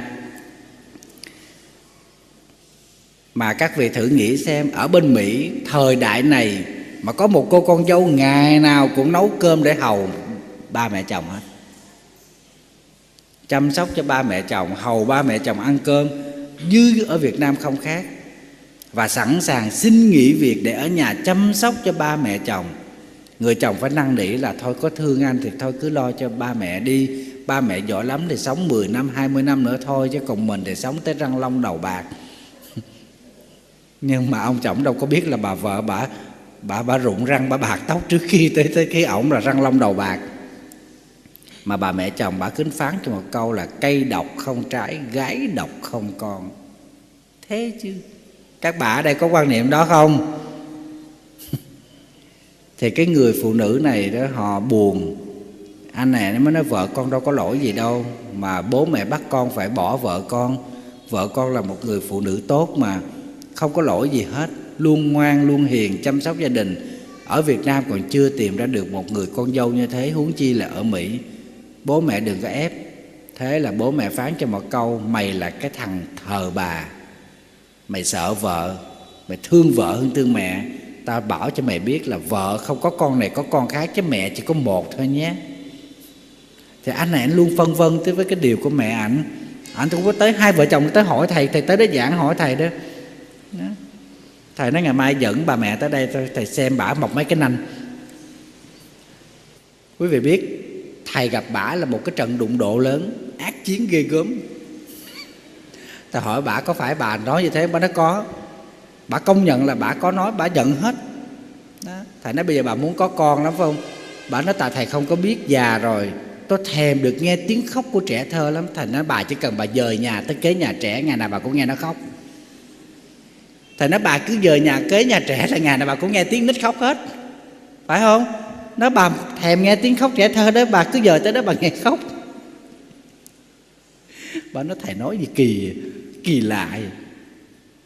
Thầy hỏi, bà có bị bệnh gì không? Bà nói bị bệnh cao huyết áp. Thầy nói, đó, đẻ ra đứa nhỏ nó nhảy lăn tăng lung tung, nó la hét um sùm, nó bà cao huyết áp coi chừng, bà đứt mạch máu, bà chết sớm. Bà đang sống bình yên, bà không muốn bình yên, bà muốn đủ thứ chuyện hết nó kêu nó sanh ra đứa con, đâu phải là nó sanh ra là đứa con đầy đủ tay chân hết, lỡ nó sanh ra bằng tay nó có tám ngón, nó có thêm ba con mắt rồi sao? Nó có tật nguyền này kia, cái nọ rồi bà nghĩ làm sao? Đó. Bà mới nói thầy là đưa ra những cái trường hợp đó là không có hợp lý. Mong muốn của bà là một người già, muốn có cháu thôi. Thầy nói người ta không có đẻ, tức là người ta khỏe người ta bình thường bà ép, người ta tạo nghiệp. Bây giờ là ngày trước đây có phải là bà từng gian dối để bà nuôi con không? Vì con bà có thể tạo nghiệp, bà có thể trở người, trở thành người ác, trở thành người bất thiện. Tất cả đều vì con hết. Cho nên bà tạo nghiệp là do con cái. Có con cái niềm vui nó cũng có, nhưng mình tạo nghiệp rất là nhiều. Thì bây giờ con của bà nó không có cái nghiệp đó thì thôi bà để nó bình yên đi. Bà bắt nó đẻ con như thế nào cho nó khổ vậy? Con cái người ta đẻ ra, người ta nuôi tới lớn, người ta gả cho bà bà có nuôi ngày nào không? Mà bà đài đọ người ta như thế, người ta nấu cơm cơm dân nước rót tới miệng bà bà còn la, còn mắng. Nếu như con gái của bà đi gả đến nhà của người ta, bên chồng nó đối xử như thế, bà có cam lòng không? Nói tới đó bà mới chịu nín. Thành nó nếu là con gái của bà đó, bà đẻ ra, bà gả nó đến nhà người ta, rồi gia đình chồng xem thường nó, mắng nó đài đỏ nó như thế, bà chấp nhận không? Lúc đó bà mới chịu nín. Thầy nói, con của bà thì bà cho là công là phượng, còn con gái người ta đẻ ra là gà là vịt à. Bà cứ để cho nó sống bình yên đi, không có chuyện gì hết. Thì quý vị thấy, có phải là tự con người tạo ra những cái mối gút cho mình rồi mình đau khổ không? Bây giờ chấp nhận kiểu gì? Nó như như tâm trạng của cô cô con dâu đó, bây giờ đang làm dâu ở một cái nhà chồng mà nhà chồng ép buộc cổ phải đẻ mà cổ không có khả năng để đẻ. Cổ không có khả năng để sinh con. Thì bây giờ bảo cổ phải chấp nhận như thế nào? Cổ cũng sẵn sàng đi về nhà đó. Cô nói, thôi, em trả anh lại cho gia đình để anh sống hiếu thảo với bố mẹ đi. Em chấp nhận mà. Em cảm thấy như thế là hạnh phúc rồi, là đủ rồi có được một người chồng sống chung tình như thế đủ rồi, thôi anh cứ sống với gia đình, anh anh cứ kiếm người phụ nữ khác đi, để sinh con đẻ cái cho bố mẹ vui. Em về nhà. Cô này cô sẵn sàng, cô chấp nhận, nhưng mà người chồng không chịu, người chồng nó không được. Anh không thể đối xử như thế với em. Rồi phải nói là cuộc đời này có những người đàn ông quá là tuyệt vời, phải không các chị? Ước gì các chị có những người đàn ông như thế. Ở bên cạnh để cho dù mình đầu thai 800 kiếp, mình cũng mong gặp lại người ấy, phải không? Đằng này mới gặp nó có 8 tháng, một năm thôi. Mình là, xin lỗi, muốn chấp tay lại mà mình lại nó. Để tha cho mình được bình yên. Bây giờ mình chấp nhận cuộc sống hiện tại. Đòi hỏi quý phật tử phải tập thêm một công hạnh nữa, đó là đức nhẫn nhục. Nhẫn nhục chứ không phải nhẫn nhịn. Mình nhẫn nhịn sẽ có sẽ có giới hạn của đó không khéo rồi nó sẽ là quả mìn nổ chậm. Thì rất nguy hiểm. Đức nhẫn nhục này, chúng ta phải tập, phải luyện trở thành một đức tính cao cả, để chúng ta thấy được rằng có khi nhận để yêu thương, có khi nhận để tìm đường lo toan. Nếu chúng ta nhận được như thế thì chúng ta mới chấp nhận được cuộc sống phủ phàng hiện tại đang diễn ra ở trong cái cuộc sống của mình mà xin thưa với lại quý vị, có tiền chưa chắc chúng ta được bình yên đâu. Cho nên chúng ta phải chốt lại ở một vấn đề. Khi đối diện với nghèo khó, nó không là cái sự thúc bách chúng ta để chúng ta giải quyết càng nhanh càng tốt, mà những gì nó gắn liền với tình cảm, với đạo đức của con người nó mới là quan trọng. Cả khối người giàu tự tử chết rất nhiều người giàu có đi tới chùa, thăm thầy thầy hỏi thăm, con có hạnh phúc không? Đa phần đều lắc đầu, con không hạnh phúc. Con ước gì quay trở lại thời sống cơ hàng của ngày xưa. Vợ chồng con cái ngày nào cũng cười vui trên một mâm cơm đơn sơ. Bây giờ thì không thiếu thứ gì, nhưng mà mỗi người là một thế giới riêng. Có thể vợ chồng một tuần lễ mới gặp nhau một lần. Tại sao là như thế? Và họ đổ thừa cho đồng tiền. Nó làm biến chất con người thì nó không phải. Tại vì mấy đứa con sử dụng đồng tiền không đúng. Cho nên biến thành nô lệ của đồng tiền.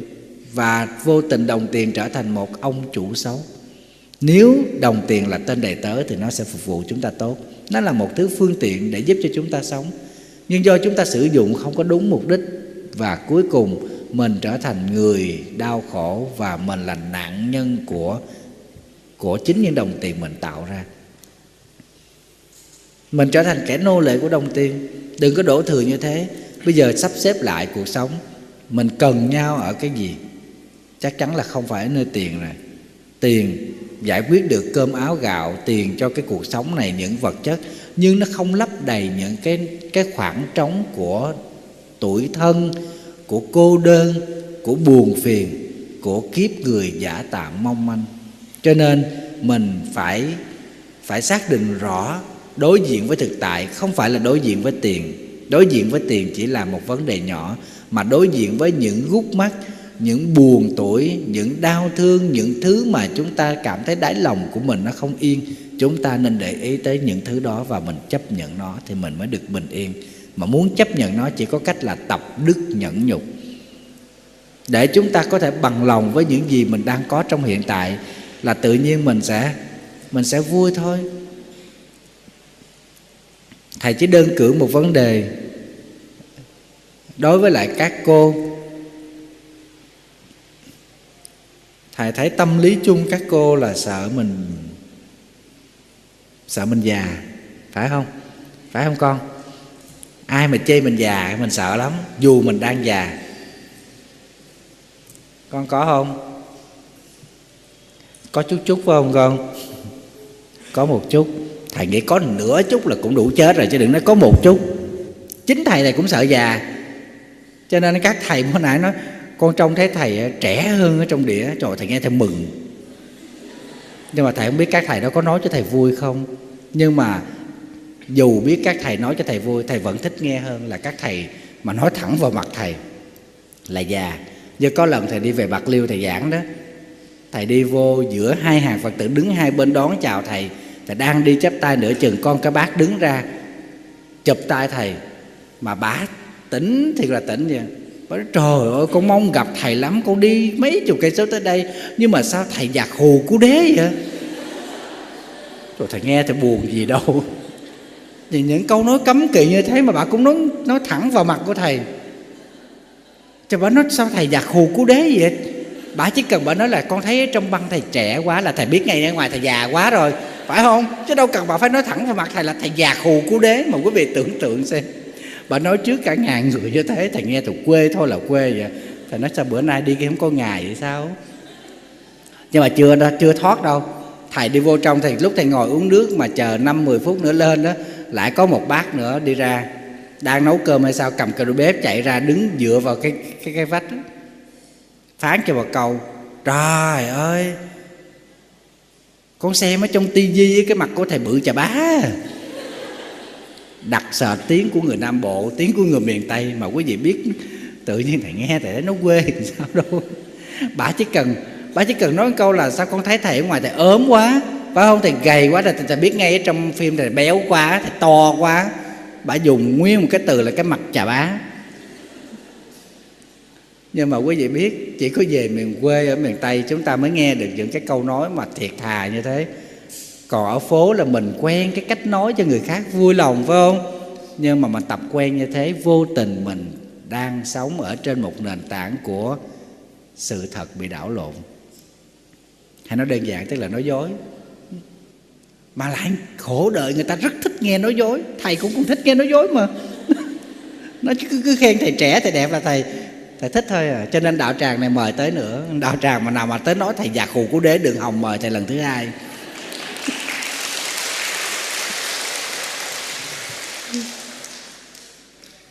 Con người ta nó khổ nó khổ vô cùng là do cái suy nghĩ của mình. Nó mâu thuẫn với lại đời sống thực tại và nó mâu thuẫn với chính những những điều đang diễn ra trong cuộc sống của mình và cuối cùng nó bấp bênh.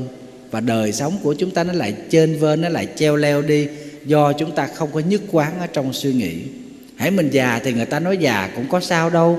Thì mình già hơn ngày hôm qua, mình già hơn cái người trẻ. Nhưng mà mình vẫn trẻ hơn cái người già. Thấy không? Nó chuyện đó bình thường đó hả? Hễ mà hỏi cho mình già mà nó đúng, tôi già hơn những người trẻ, nhưng mà tôi vẫn còn trẻ chán hơn những kẻ già. Đó, là mình lên đời lại liền, mình lấy lại thăng bằng liền, phải không? Họ chê mình nghèo mà nó đúng. Tôi nghèo hơn những người giàu, nhưng tôi vẫn giàu hơn những kẻ nghèo. Bằng mọi cách mình phải làm sao mình kéo mình trở lại ở cái tư thế cân bằng ở trong suy nghĩ và thực tại, thì chúng ta mới bình yên. Và trong tình cảm cũng vậy, quý vị.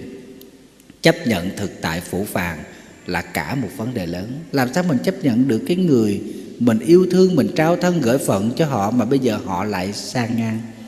Họ lại phản bội mình. Chấp nhận được không? Rất là khó.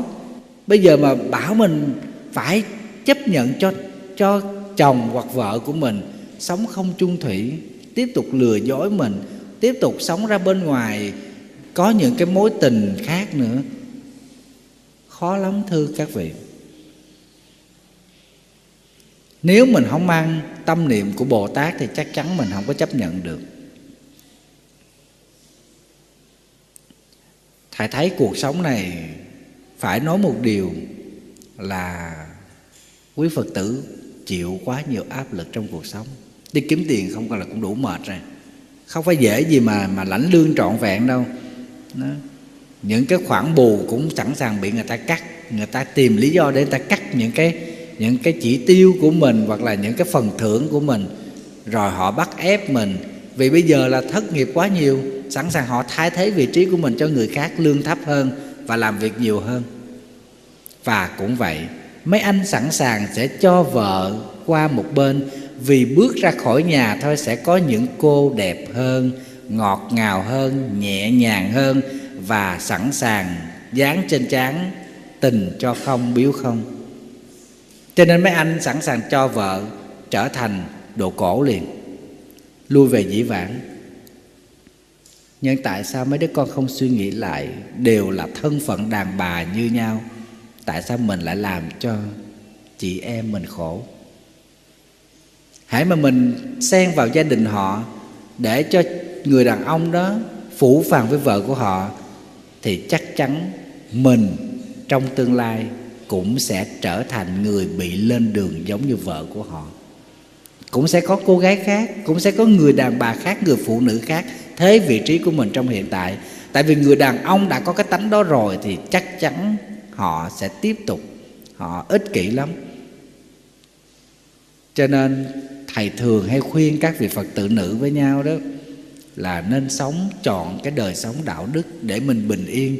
Chứ còn nếu không mình đau khổ lắm quý vị đã từng xem cái cái cái cái chương trình vu lan ờ, cánh cò đơn coi của chùa thầy rồi, quý vị nhớ không? Dạ. Thì trong cái chương trình đó có một cái ông mà đứng lên mà ông khen nhị nương của ông, nhớ không? Trời, thầy tức ông đó gần chết đi. Một cái chương trình của mình là tôn vinh những người phụ nữ, một mình nuôi con thành đạt. Hay nói đơn giản, tức là những người này bị chồng bỏ bị phụ tình. Vậy mà ông đi lên ông khen ông khen vợ hai của ông. Nhị nương của tôi tốt lắm nhị nương của tôi đạo đức lắm nhị nương của tôi tuyệt vời lắm. Chịu đời có nổi không? Mà thầy ép ổng á, là phải nói một lời xin lỗi đối với người vợ mà ổng phản bội. Người vợ đó đã chết rồi. Ổng không nói. Thầy tức quá là tức thầy mới nói với ổng là một người phụ nữ đạo đức không bao giờ đi giật chồng mà ổng cứ khen cái bà đó đạo đức không coi tức chết không? Tức gần chết đi được vậy? Thì sau đó đó quý vị biết, có một vài phật tử đích thân đi tới chùa thầy luôn họ nói là, thầy, bữa đó là thầy quá nặng lời đối với lại tụi con. Thầy hỏi, thầy làm gì thầy nặng lời với con? Thầy, cái mấy người đó mới nói ra thân phận của mình. Tụi con cũng đâu có phải là cái người mà đi phá gia can người khác đâu đâu phải là hạng đàn bà mất nết đâu. Nhưng mà tại vì mấy anh nó ngọt quá cho nên con xui lòng. Con là nạn nhân, con bị lừa. Đó, ổng nói ổng độc thân. Con mới sáp vô chứ, khi sáp vô mới biết ổng có vợ có con mà. Xin lỗi cho ổng có mấy vợ luôn nữa. Thì bây giờ lỡ rồi con phải làm sao? Quý vị thấy tội nghiệp không? Thân phận nhị nương đó, tới nói với thầy đó. Thầy nói khi con phát hiện ra thì con chấm dứt cũng được. Tại sao con phải dính líu, con phải liên can dài như thế? Con sống có bình yên không? Lúc nào con cũng nơm nớp lo âu sẽ bị đánh ghen. Xã hội cũng xem thường. Và một điều căn bản nữa con cần phải biết, con là nhị đương đúng không? Sẽ có tam nương, tứ nương đang sắp lớp đây kìa. Con cũng sẽ trở thành dĩ vãng thôi con. Vợ của họ, người bạn đời đó, người đầu ấp tay gối mà họ còn đối xử như thế thì con là cái gì? Chẳng qua con cũng chỉ là một trò đùa cho những cuộc tình mong manh, cho những trò ích kỷ của đàn ông thôi. Thì mấy cô đó lại khóc. Mấy cô nó không biết, con biết thân phận của con, nó không có một danh phận gì trong cái xã hội này hết, và những đứa con của con cũng không có được mang họ cha nữa. Tại vi phạm luật hôn nhân và gia đình. Nhưng mà, thầy biết không? Tụi con phải đi đâu? Tụi con phải làm gì? Khi mà đã ôm một đứa nhỏ, thì còn biết làm gì nữa. Cứ nhắm mắt đưa chân theo số phận. Thầy nói, tụi con làm được chứ. Mấy đứa con làm được hết, chấm dứt liền. Có khổ, nhưng sẽ khổ một giai đoạn ngắn, vài năm, rồi sau đó lòng sẽ bình yên. Còn hơn là cứ níu kéo cái kiểu đó, không chính thức, không công khai, mà còn phải bị đau khổ thế này thế kia, người đời lên án xã hội nguyền rủa và và dòng, những dòng họ lớn đó người, của của của người vợ lớn đó người ta. Còn lúc nào người ta cũng có thể làm khó làm dễ mình. Mấy đứa con cứ mạnh dạn lên là có thể chấm dứt được. Đau khổ một lần, sau đó bình yên mãi mãi, giống như một số người đã từng làm rồi. Chứ đừng có dây dưa như thế thì khổ lắm. Phải không các vị? Đó, cho nên thân phận vị nương cũng khổ lắm chứ không phải giỡn đâu thì bây giờ hỏi họ chấp nhận sao? Rõ ràng họ vẫn là nạn nhân. Nạn nhân cho những cái con người ích kỷ những con người đau khổ. Mấy cô cô khai ra mấy cô nói trời mấy ảnh nó ngọt lắm thầy con mới tin chứ. Chứ biết mà anh có gia đình rồi sao tụi con dám nhào vô? Trời ơi, nói gì nói chứ tụi con cũng bị sợ tạt axit lắm chứ. Có gì thấy khổ không? Đó. phải không con? Có phải với phụ nữ phải ngọt không con? Có mình con ngồi ở đầu này thì bị thầy chiếu tướng. Cho nên, thưa với lại quý vị, với ý niệm thứ hai, thầy thưa với lại quý phật tử ở đây đi tìm hạnh phúc ở chỗ chấp nhận cuộc sống hiện tại, bắt buộc chúng ta phải quán chiếu về nghiệp chướng và tập đức nhẫn nhục. Không như thế, cuộc đời quý vị sẽ là những chuỗi ngày cứ thổn thức, cứ đau khổ và cứ lo toan và như thế, xin lỗi, ngày mai này chúng ta chưa chắc gì tồn tại. Thì hôm nay chúng ta vẫn còn lo toan thì hành trình tái sinh của mình sẽ đi về đâu? Do đó, đi tìm hạnh phúc, thực ra không có cần phải đi tìm ở đâu xa. Chúng ta chỉ cần sống ở trong hiện tại, làm gì để chúng ta chấp nhận được nó và bằng lòng thanh thản của mình, không làm đau khổ ai, hiểu thấu được nhân duyên nghiệp báo của mình và với tâm an nhận đó, quý vị sẽ cảm thấy bình yên giữa cuộc đời này. Còn mình đặt ra một điều kiện, chúng ta có đòi hỏi đồng nghĩa với lại chúng ta có ngã chấp. Chúng ta có ngã chấp tức là chúng ta tồn tại một cái tôi, hãy cái tôi tồn tại, quý vị sẽ đau khổ. Chắc chắn là như thế. Cho nên ở đây thầy không suối quý vị sống vô cảm đâu. Chúng ta thấy, chúng ta nghe, chúng ta biết nhưng dừng lại ở cái thấy, cái nghe và cái biết. Không nên đem những cái hậu trường sân khấu của cái nghe, cái biết đó vào trong lòng của mình. Để mình thấy được mình phải là một khán giả nhìn lên sân khấu cuộc đời. Chứ đừng bao giờ biến mình trở thành những diễn viên trên sân khấu cuộc đời.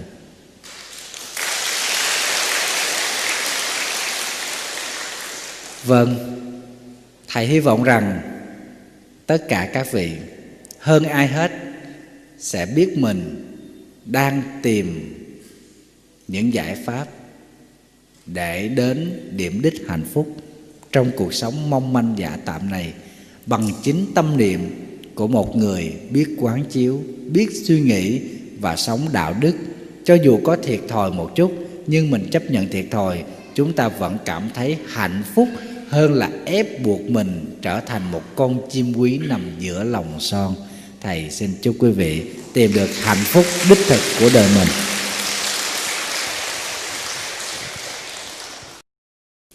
Nam mô Bản sư Thích Ca Mâu Ni Phật. Vừa rồi là bài pháp thoại của Đại Đức đã chia sẻ tới hàng Phật tử chúng con. Cũng như trong ngày hôm nay với hai thời pháp thoại, Đại Đức đã dành cho trụ xứ chúng con, cũng như các Phật tử nơi đây, những tình cảm cao quý qua lời pháp thoại của mình, để tỏ lòng tri ân công đức trên đại đức. Chúng con đại diện cho chư tăng chủ xứ cùng toàn thể quý vị phật tử, thành tâm đỉnh lễ bái tạ công đức của đại đức. Đồng thời, chúng con cũng có chút tịnh tài, tịnh vật món kỷ niệm, đó là tấm hình của ngôi chùa Yên Phú, dâng lên cúng giảng đại đức, ngưỡng mong đại đức thủy từ mẫn nạp cho chủ xứ chúng con cũng như các Phật tử được trượng thừa công đức. Nam mô A Di Đà Phật.